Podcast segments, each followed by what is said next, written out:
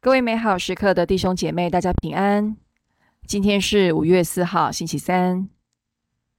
本日的主题是信仰的分量，来自《中途大事录》第八章一到八节。就在斯德旺殉道的那一日，发生了严厉迫害耶路撒冷教会的事。除了中途外，众人都逃散到犹太和撒玛利亚乡间。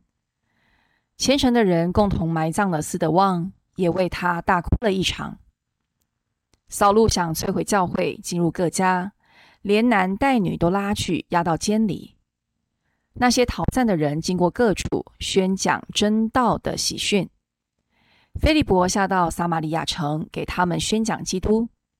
群众都留意菲利伯所讲的话，都同心合意的听教，并看到了他所行的奇迹。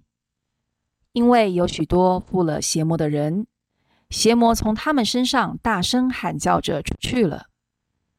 有许多瘫痪的瘸子也被治好了。为此，那城里的人皆大欢喜。在今天的经文当中，我们看到初期教会在耶路撒冷严重的被迫害，扫路使用各种暴力的手段，想摧毁教会，制约信徒。当人们必须在信仰和安全的生活中做出选择时，他们就被迫要决定信仰到底在他们生命中有多重要。如果它只是一个可有可无的附属品，那么放弃信仰以保住生命是非常合理的选择。但是对这些基督徒来说，信仰已是他们身份的一部分。耶稣的道理也已成为他们最深的信念。选择放弃信仰，就好如违背自己的身份一样。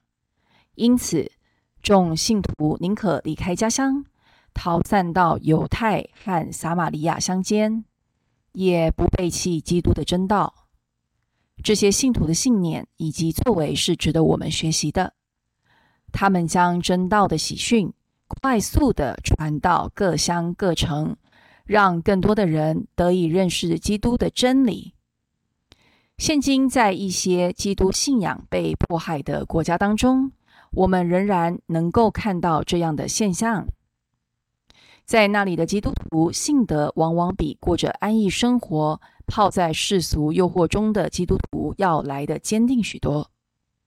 大多时，安逸舒适的社会和生活会让人忘了自己需要天主。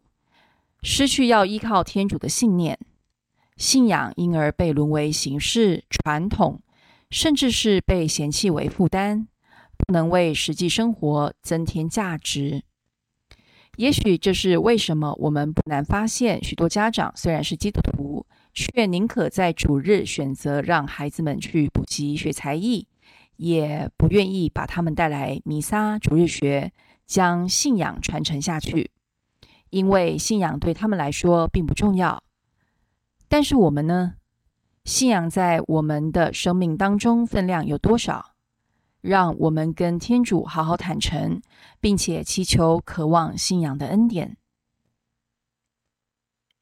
我们默想那些逃散的人经过各处宣讲真道的喜讯的画面，诚实的反省：信仰在你的生活当中重要吗？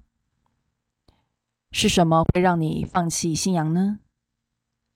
我们现在全心祈祷，天主，我很多时候并不把信仰放在第一位，但是恳求你给我渴望你的恩宠。